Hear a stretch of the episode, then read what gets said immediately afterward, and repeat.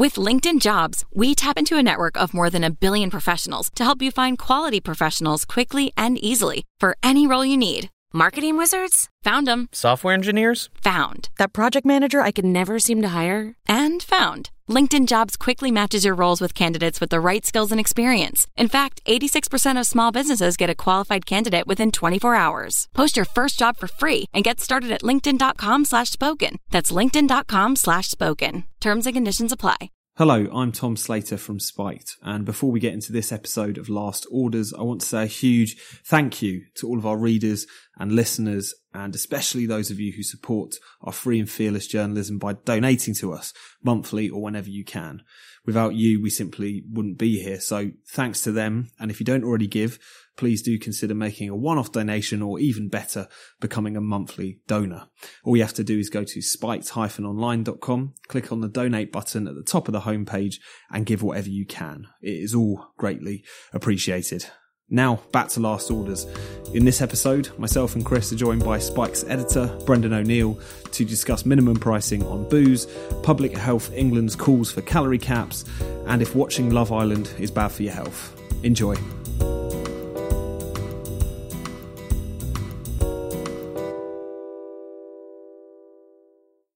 Welcome to Last Orders, the Spiked podcast on all things nanny state. I'm Tom Slater, deputy editor at Spiked. As ever, I'm joined today by Chris Snowdon of the Institute of Economic Affairs and the author of Killjoys, a critique of paternalism. Hello, Chris. Hello. And our special guest today is Spiked editor, Brendan O'Neill, also prolific commentator, author, and perhaps most pertinently for this discussion, he also has a food column in Spectator Life. Um, so, hello, Brendan. Hi, Tom. So let's kick things off. We're going to be talking about minimum pricing on alcohol. So in May, Scotland is due to set the minimum price um, per unit at 50 pence after it beat a legal challenge at the Supreme Court at the tail end of last year. Um, Wales, I hear, is soon expected to follow suit, and it's beginning to feel like the battle on this issue is more or less settled, at least legislatively. So dark times, perhaps. But Chris, for those who haven't been following this for all the years that it's taken to get to this point, what is minimum pricing? What does it do and why is it a terrible idea? Minimum pricing is a floor price on alcohol, so it doesn't necessarily add to the price of alcohol, but you can't sell a unit uh, of alcohol below it. The usually cited figure is 50p. That seems to be what they're doing in Scotland for the time being. Um, it's been held up in various court cases because really it, it, should have been declared as um, going against EU free trade rules, but they made an exemption because it's public health. So you can just drive a coach and horses for anything if you claim it's for the benefit of public health. And, um, so the SNP have always been very keen on it. You know, these devolved governments, they can't do that much, but so if they can do anything eye-catching and nanny statish, and they, they tend to make themselves feel like world leaders by doing it. Um, once, you know, some dominoes go, it's likely others will go. Uh, Northern Ireland, I think, is looking very seriously as well. Ireland is pretty much definitely going to do it, and at an even higher rate than than Scotland's going to do it. England, a different story. Theresa May, bless her, has never been that keen on the idea. Supposedly, she was one of the main people who talked Cameron out of doing it in the first place. Um, so we'll, we'll, we'll see. I mean, the policy literally is wait and see. I'm actually fairly optimistic because I do think, and the more the closer it gets, the more convinced I am that this is going to be a very unpopular um, policy. And if someone like Ruth Davidson comes along and takes this up as her issue, I think they, can get some serious pushback on this. People have been lied to effectively about minimum pricing from day one. There's this um, idea pushed by the temperance lobby and the public health lobby that it's only going to affect really heavy drinkers of really strong, cheap alcohol. So in people's minds, they're thinking white cider, maybe very cheap vodka, that kind of thing. As the Institute for Fiscal Studies have shown, it's actually going to affect 70% of all the alcohol uh, sold in the off trade, which is where most of the alcohol is sold. It is going to double, for example, a, a slab of Strongbow. Um, it's going to increase even wine, which is affected less than most other drinks with this, is going to 40% of the wine sold in the off trade is going to be affected by it. About 70% of spirits uh, about 70, 80% of beer. This is something people are going to notice in Scotland straight away. And they won't, even though it's been a news issue, news story for a long time, there's been a big public debate about it, even though people know it's coming in, when they see those prices change on May the 1st, there's going to be people kicking off about it. There's massive opportunities for cross-border trade to England doesn't seem to be thought through. If you're on a computer in Scotland, you can buy online from England perfectly legally at the English price. You can ship it over the, the, the, the border. Wales, I mean, there's literally an Asda either side of the river, you know, and, and, they're dropping the toll on the Severn Bridge around about the same time they're bringing minimum pricing in. So it's perfect joined up government. I think there's going to be all sorts of problems here. It's going to be notably regressive. It isn't going to solve the problem it sets out to solve. It's going to lead to people switching to illicit or online alcohol, possibly even um, to illicit drugs.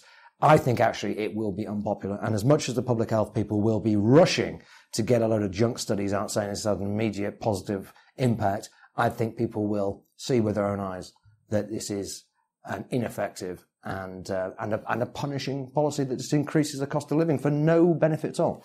Brendan, what's your take on all this? Uh, I completely agree. It's com- completely and utterly regressive. I hope people do see that. I, I really hope there is a cross border trade between England and Scotland in that kind of quite um, creative, fruitful way that people sometimes develop to get around these kind of uh, ridiculous laws and ridiculous rules.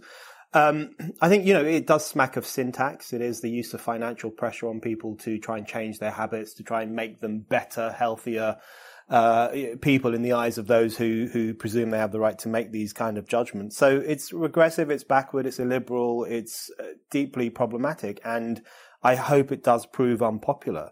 Um, I think one of the things it really brings home, as Chris is touching on, is the the nanny state lobby, the public health lobby, never thinks about the unintended consequences of what it does, because they are so self righteous, because they are so self certain, because they think everything they do is kind of ordained from some kind of god of public health. They never stop to analyze what they're doing or to think about the potential spin offs from what they're doing. So, as you say, there could be this cross border trade more worrying, more worryingly than that, there could be people looking for cheaper forms of alcohol or other forms of substances that might get their rocks off.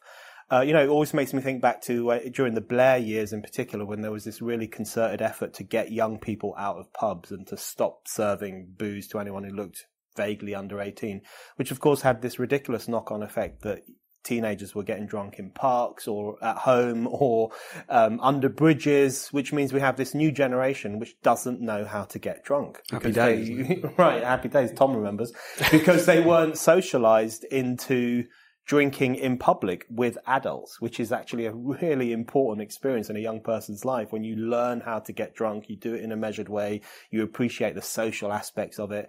Um, so that was one of the consequences of this kind of psychotic attempt to make sure that no one underage was ever served a pint of beer in a pub. You you create a new generation which is just quite immature when it comes to booze. No offense, Tom, to your generation.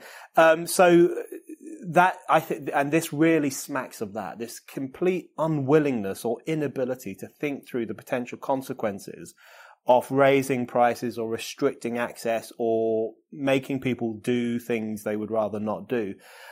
And that's, I think, that that's a, a, a, constant in the nanny state. Never wondering about the possibility that there are rules which are designed in their eyes to improve people's health and improve people's lives can often actually have the opposite effect. But on the point of whether or not this is actually going to prove unpopular to the point where that could actually be a response to this. Because I just think of the price hikes that we've had on cigarettes for so long. It's, maybe it's because it's happened more gradually, but nevertheless, people moan about it, but it's not necessarily that they connect that with something that the state is imposing on them. It doesn't generate any kind of like political response. And also who would possibly champion this because the one of the most depressing things about all these nanny state things is that pretty much all the main political parties kind of agree on them. So whilst I take your optimism, Chris, do you think there's it's likely that this will be the thing, unlike so many others, that proves that much more explosive? Well, for Scotland to repeal it, yes, that would be a big step because it's kind of a flagship policy for the SNP. There is a sunset clause in there of five years, but these sunset clauses rarely actually, um, you know, are even called up when it comes to it. And as I say, there'll be all sorts of, uh, you know, junk science in the, in some of the journals saying it's been a great success, regardless of what goes on. We've seen this with plain packaging, which was obviously a flop. It's been by any metric, it's been a flop in Australia, but they're not going to repeal it. They've claimed it as a success, even though smoking rates flatlining and the illicit trade's gone through the roof. So it's very hard to repeal things once it's uh, once they've been brought in. I, I will give you that. However. For England, which does contain the vast majority of the, the UK population, I think if they see that it's been unpopular, apart from anything else, I mean, this it's a political decision at the end of the day. If they see it's been unpopular, they won't do it. Um, and then it's up to Scotland whether they you know, d- d- reverse it, whatever. But it's interesting recent days that the public health lobby have already started getting their excuses in. Um, the front page of one of the Scottish papers this week said that 50p is too little to make any difference. The exact opposite of what we've been told for the last 10 years when these endless computer models come out saying it's going to save however many lives, reduce the crime rate by, by, you know, thousands. Um, so they're getting their excuses in. They're saying it should, it shouldn't be 50p, it should be 60p, it should be 70p. And this is really, um, the, the big problem is every failure creates another opportunity for more laws, more policies, more taxes. Um, you don't often get repeal, as I say, but you do instead get new problems that are being created. So this cross-border issue, which I'm convinced will will uh, take place to some extent, um, it will get the blame for it in England. Be, well, England needs to join the rest of the UK, get with the programme, because at the moment there's loads of Welsh people buying uh, booze from England, and it's England's fault that this isn't working. It would work if um, if England just joined us. Exactly the same thing actually happened with prohibition in America. They had statewide prohibition, and the states next door to the, the, the, the, dry states were selling a huge amount of alcohol. And so in the end, they said we need national prohibition. And once they got national prohibition, they said, well, we've got alcohol coming in from overseas. We need to have worldwide prohibition. Um, so there's always another problem created by these people that can only apparently be solved by yet more regulation. And of course, you just get in this whirlwind of destruction where things just keep getting worse and worse. On that, I think I mean, I, I, I like your optimism, but I'm I'm not sure if I share it because the thing is, the thing that most worries me about nanny state stuff is that eh, people are often pissed off with it and it irritates them and they moan about it amongst themselves. But there has been very little politicized or collective action against it. And I think probably the likeliest thing with Scotland and Wales is that what we will see is an attempt to circumvent it, which is its own form of rebellion against the new regulations and against government diktat, uh, people will try find a way to get around it in, in some fashion, which is great and should be encouraged, I think. Um, but you know, take the example of Ireland. I mean, I get so I know a lot about Ireland. I go there a lot, and the the success of the nanny state in Ireland causes me a great amount of depression. Uh, you know, the smoking ban was very early there and was very successful and didn't cause much fuss. Um, the minimum pricing, as you say, is could be could take off there pretty well. Um, and there hasn't been the backlash you might expect, even though, in terms of the unintended, unintended consequences, have been huge. Because in rural parts of Ireland, uh, people either don't go out to drink because um, you know they don't because they can't smoke in the pub anymore, or they uh, you know the drink driving clampdown is now so intense that even if you drive after one drink, you can be pulled over. So there's more atomization. The pubs are not doing particularly well. Um, people are cut off from their neighbours in a way that they hadn't been before. So all these kind of consequences springing out of the nanny state um, imposition. But there hasn't been that kind of anger that you would like to see. Uh, whether this will be the tipping point, I mean, I hope it will be. But uh, a part of me is concerned that, you know, one of the most successful ways in which government enforces its authority on people now is via the issue of health. Um, and it's, it's for some reason, it kind of, um, doesn't get as much pushback as it ought to. And I think that's one of the reasons why they are so keen on the public health stuff because they recognize it's an easy way into governing people's lives and relations. And I do take that, and I'm not naturally an optimist. I'm, I'm making the argument that there is, there is reason for optimism here, I think, because there aren't that many smokers, there's a lot of drinkers. That's one yeah. big difference. Um, and you look at something like Pastygate, right? I mean, that was a, a, trivial issue, really, and yet the country was up in arms about it. All it needs is the, the media and a few politicians to get behind. Um, and, and in Scotland, the, both the Labour Party and the Conservative Party have got every reason to use this as a stick with which to beat Nicola yeah. Sturgeon, as being she's a woman who's making poor people pay more for their beer for no reason. We'll put an end to it. So you can, I think you could easily imagine somebody, you know, the, the, the campaign for repeal getting ahead of steam, at least in theory. And on that unusually positive note, I think we should move on to the second topic. So, calorie counting. Public Health England, which I think is fair to say is probably the main kind of bête noir of this podcast, um, has been coming out with some pretty strange stuff on calories recently. So, in January, which is always a kind of big nanny state month, yes. people trudging back to work feeling a little bit guilty. Um, and they put out these um, statements suggesting that there should be this pretty arbitrary sounding 100 calorie cap on kids' snacks. That then came back and said that your daily meal shouldn't add up to more than 1,600 calories, which is way below the um, supposed calorie measure for both men and women. And Chris, what's the background on this really? Why are they putting out this information, which on the face of it seems to either be pretty arbitrary or actually against a lot of the stuff that they've been telling us for donkey's mm. years? Well, something is afoot, and I think we'll find out in March exactly what it is.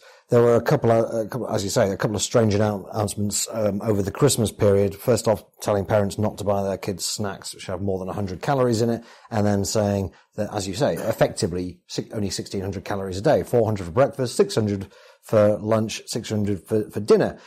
And when it was pointed out to them that this only adds up to 1600 and uh, adult male is supposed to have two and a half thousand to maintain a healthy weight, they said, oh, yeah, well, you can uh, make up the difference with alcohol and sugary drinks and snacks. Like, well, this is not what I was expecting from Public Health England. a recommendation to consume 900 calories in booze, sugary drinks and, and Mars bars. But, you know, that's the advice. who, who, are we to, uh, to reject it. Um, so it clearly wasn't very well thought out, but it was all about calories. And the, the, reason for that is they've already been doing this stupid sugar reformulation. We've talked about that, I think, on the podcast before. But phase two of that is fat reduction, salt reduction, and overall calorie reduction. And this is where it really gets serious. Um, in March, apparently Public Health England are going to start issuing their new targets for industry. They're also going to name and shame people from the previous sugar reduction scheme. So it's all very much uh, about um, putting companies on, on the spot this. We have seen over the past year or so numerous chocolate bars getting smaller, packets of digestives getting smaller, all this, everything's getting smaller because the only way in, in effect to reduce the amount of sugar in inherently sugary products is to reduce portion size. And they've tried to blame it on Brexit. They've tried to blame it on the cost of raw materials. Actual fact, you look, I know the, the pound did fall a bit after Brexit, but if you look at the price of cocoa and sugar, it's actually fallen by a third since the referendum. So really, these things should be getting cheaper. And even if even if the raw materials had gone up, you don't make things smaller. That's not a normal thing to do when you have inflation. You put your price up, obviously. So uh, it's nothing to do with that. It's all to do with the sugar reformulation scheme. We now presumably are going to see um, food companies who make other products which don't contain sugar get smaller. There'll be pressure on for pizzas and pasties and you know, you name it. They'll have to get smaller because most of these things, again, can't actually be reformulated in some magic way uh, with fewer calories. And Brendan, you wrote about the calorie caps this month in your Spectator food column. Um, so, what are your thoughts on this? Uh, it's just ridiculous. I think it's really dystopian, actually. This kind of forcing the nation to go on a diet is effectively what's happened. You know, it's like the Public Health England has taken one look at, us, decided we're all gross, and then thought, well, we'll introduce some measures to make everyone go on diet. Because, you know, one of their original suggestions was that they would actually enforce calorie caps which they slightly backtracked on, but their chief nutritionist said that, you know, we will make fast food outlets and, and ready meal companies have actual calorie caps. So they backtracked because there was exactly the kind of backlash that you were talking about earlier from some people in the media. And now what's going to happen is that they will put pressure on food companies and the food industry to make this happen. So it, so it will happen. And I think it's, it's crazy. I mean, imagine having 600 calories for dinner. I mean, what's that? That's, that's the starter for, for a lot of people. Um, it, it's this kind of incredibly miserablest, um, almost anorexic attitude that they have to life, where they think everyone needs to be as hung up about food uh, as they are. Um, and, and it could cause, you know, if people were to follow these rules, they would not be particularly healthy and they would uh, be undernourished in many ways. I think it's this kind of forced, uh, state enforced dieting, um, in a way that I think takes the whole food scare and the whole nanny state outlook to a, actually to a new level. Um, you know, it's following on suit from the sugar stuff and, and their obsession with uh, reducing the amount of sugar and, and other products in certain foodstuffs. But it really is taking it to the next level of kind of this diktat from on high about what you should eat and how much you should eat. And, and, um, you know, if, like, if McDonald's was to go along with this, then breakfast wouldn't include sausage and egg McMuffin with a hash brown because that's more. If you put those two things together, that's more than 400 calories. So when they start putting pressure on companies and restaurants and others to uh, enforce this calorie diktat, then we are going to see a change in, in what people are expected to eat.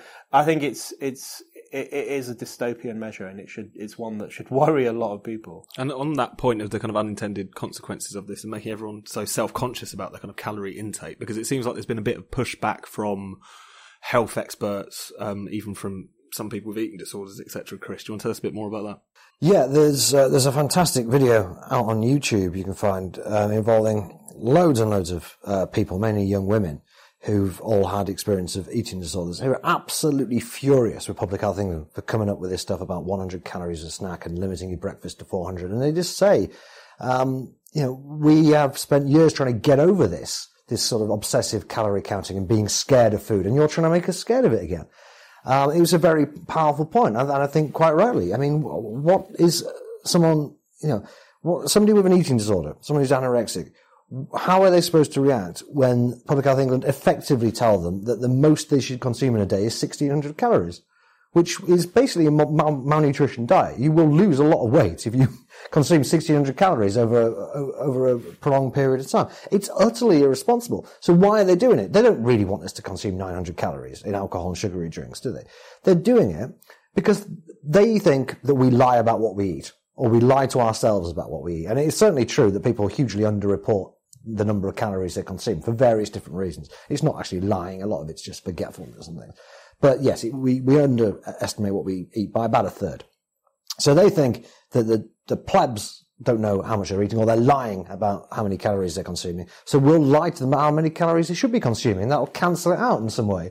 So we'll tell them to eat 400 calories for breakfast. They'll end up eating 600 calories and that'll be about right. And every, everyone's a winner. But of course, not everybody does lie. Not every, and some people, you know, not me or many sensible people, but most, uh, some people do actually try and follow this health advice. And you've got health advice here, which if you follow it, you will become unhealthy to the point of malnutrition. But what, what does this tell us about Public Health England, though? Because that's one of the things that we, you know we talk about this organisation a lot. And Chris, you made the point before that um, it's not even really that concerned with public health. So much of it is private decisions, really, most of the time. But also, if it could justify itself, that it's actually just there to put out impartial, factually based information. This whole um, campaign seems to completely deny that. So, really, what is the point of it, and why is it something that seems to receive so little criticism? Well, it should be it should be closed down. I think completely. It does some good work which can be maintained, but I mean, it certainly shouldn't be getting the four and a half billion pounds a year it gets. An unbelievable budget. We keep hearing about these public health cuts, but last year they got four and a half billion. A lot of it, most of it, goes to local authorities, but it's still the local authorities there to do what public health tell them to, more or less, under their you know public health directors who get paid at least one hundred fifty thousand pound uh, a year for turning up to council meetings, hassling counsellors into doing more to get people to you know, go to exercise classes and all this utterly wasteful rubbish. All that money should be spent on the NHS and, and, and healthcare. Um, we don't need Public Health England telling us to wrap up warm on a cold day or to open a window in summer and have a glass of water. All this, you know, trivial nonsense. They are, you know, I'm not trying to be insulting, but I do believe it's true that a lot of these people, they are just stupid. And a lot of them are liars. And the, the lying comes from but by necessity, really. You know, they they feel that it's the most effective way to get the message across. Anybody who strongly believes in something to a fanatical extent generally will resort to lying because they think that the ends justify the means. You see this with this calorie stuff, but you also see it with all kinds of other stuff about smoking outdoors and you know the amount. I mean, alcohol guidelines, prime example, right? It's alcohol guidelines. It's been shown categorically that Public Health England, on behalf of the the Chief Medical Officers Group, got the guys who did the computer modelling um, for the guidelines to change their methodology in a way nobody can possibly justify, purely to make sure that the male drinking guidelines were lowered. The whole thing was rigged. It's, uh, but they, I think they are so used to doing that, and I think there's so much of that in the Academy of Public Health. There's so much blatantly dishonest junk science knocking around. I don't think they would even thought twice about doing it.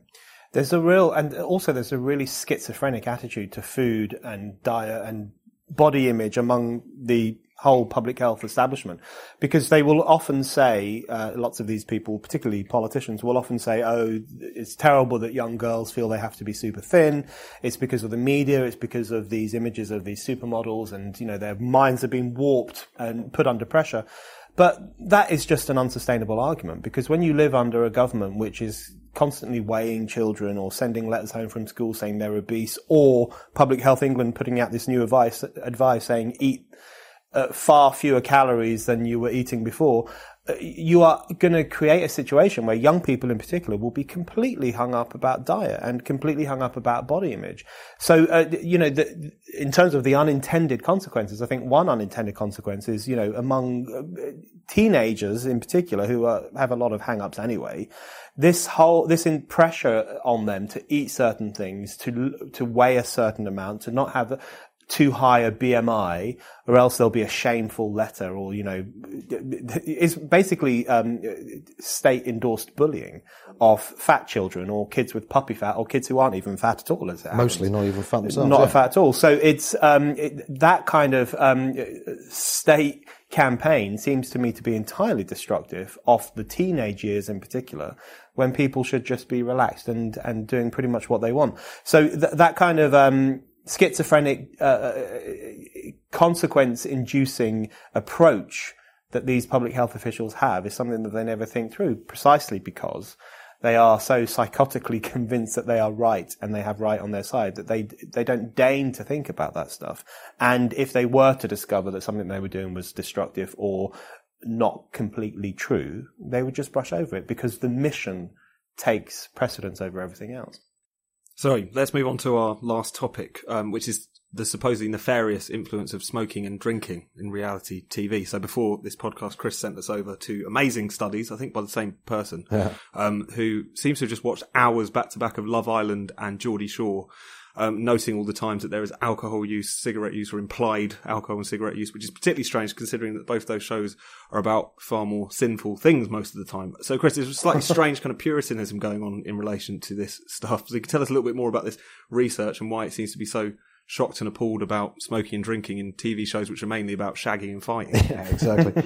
uh, yeah, it's kind of uh, you know 21st century Mary Whitehouse, isn't it? Not concerned at all about the swearing and the fighting and the shagging. Very concerned that there might be implied drinking, which is uh, one of the major themes of uh, the Geordie Shore study. They don't just look at the depiction of drinking, although that's obviously bad enough, but also the implied drinking of seeing corkscrews around and stuff like that. And there's also implied smoking, I think, in the smoking study of seeing ashtrays or lighters. Um, all of which, of course, is very problematic for these people um, because we all know Geordie Shore and Love Island are predominantly aimed at you know primary school children who are extremely uh, extremely e- easy to influence. Um, now, I must confess, I have never seen Love Island or Geordie Shore. I got the gist of, um, uh, of what they're about when I looked at some clips on YouTube, and uh, I I think they're both on at least ten o'clock at night now you're hooked uh, on not mainstream channels either. I mean, MTV, ITV2, something like that. MTV, ITV2. Um, but that doesn't stop these people being paid by the Department of Health and cancer research and these organisations to, as you say, sit around watching DVDs. And why are we supposed to care about people drinking in Geordie Shore? why is this not laughed right out of court you know, from from day one? The argument in the study is that some of the episodes which showed drinking were not 18s, not 18 certificates on the on the DVD. The actual box set was 18, so it's kind of irrelevant. But some of the specific ep- episodes were only 15s. Therefore, 15 and 16 year olds could have seen people drinking. So what? I mean, so what? There, there isn't any evidence that even explicit alcohol advertising makes people drink more, or not, not any credible evidence. Um, so why, why would we be concerned about, about this? There are, just quickly, th- there is a campaign, has been for years in America called Smoke Free Movies, which tries to get the equivalent of the BBFC um, in America to rate all films that show any smoking in any context including like you know historical dramas or whatever. Even if it's, it's, it's a baddie, it's generally in, in Hollywood films. If the person smoking is going to be the baddie or a paedophile or something like that, so it's hardly a role model. Um, but they want 18 certificates for it regardless. They have been pushing at this for a long, long time, and normally these guys win. They haven't in this instance, and I don't think they'll win in in Britain because it's basically the same crusade. They want to have uh, this stuff on either extremely late at night or rated 18. Um, I don't think it'll happen. The BBFC has been pretty steadfast in the past in saying, look, this is about freedom of expression. I think really what it is, is they do not want to in any way accept the premise that monkey see, monkey do in films. You know, because this was the big thing in the 90s, wasn't it? About violent films and yeah. people go out copying and all that kind of stuff.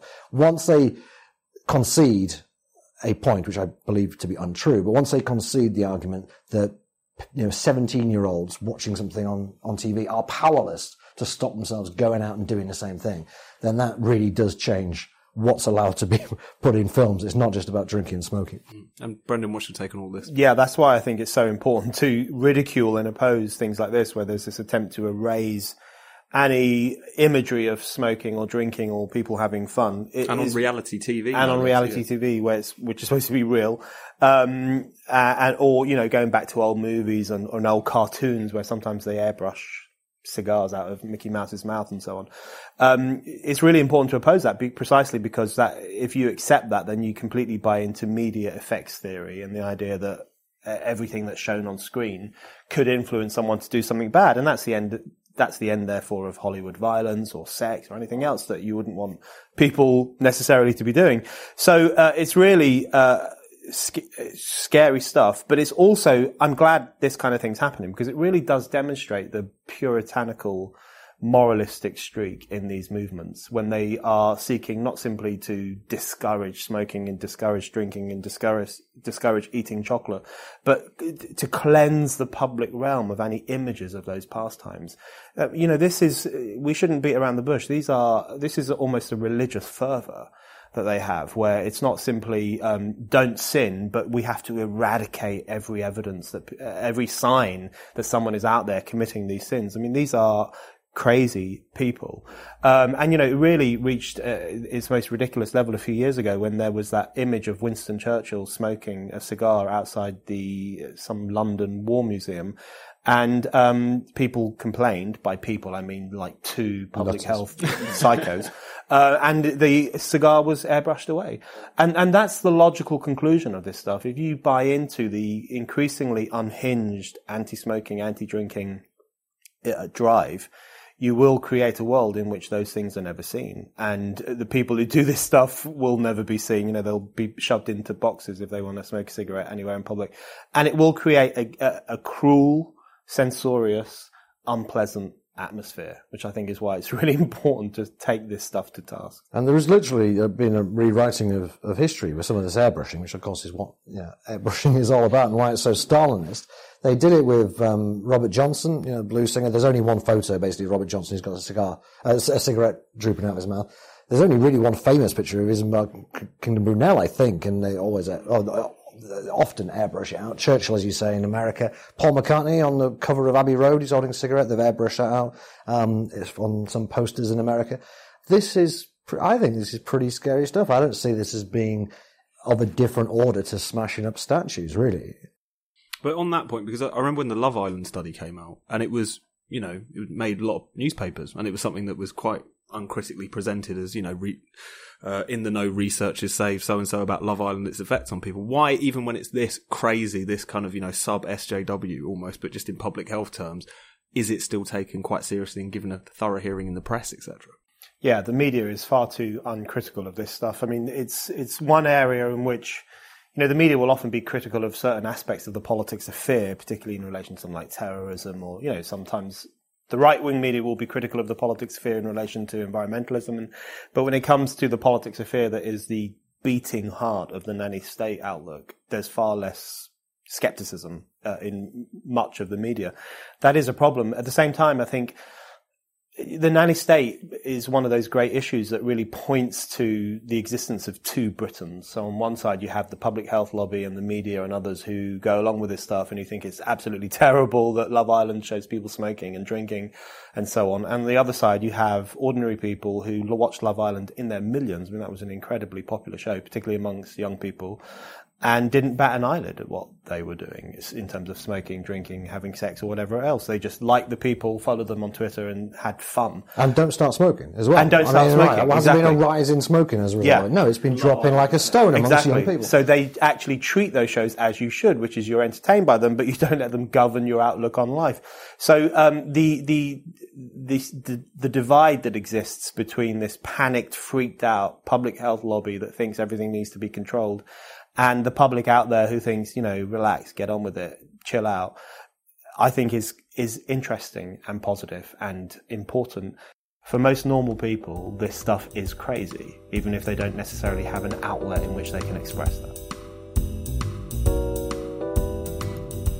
You've been listening to Last Orders.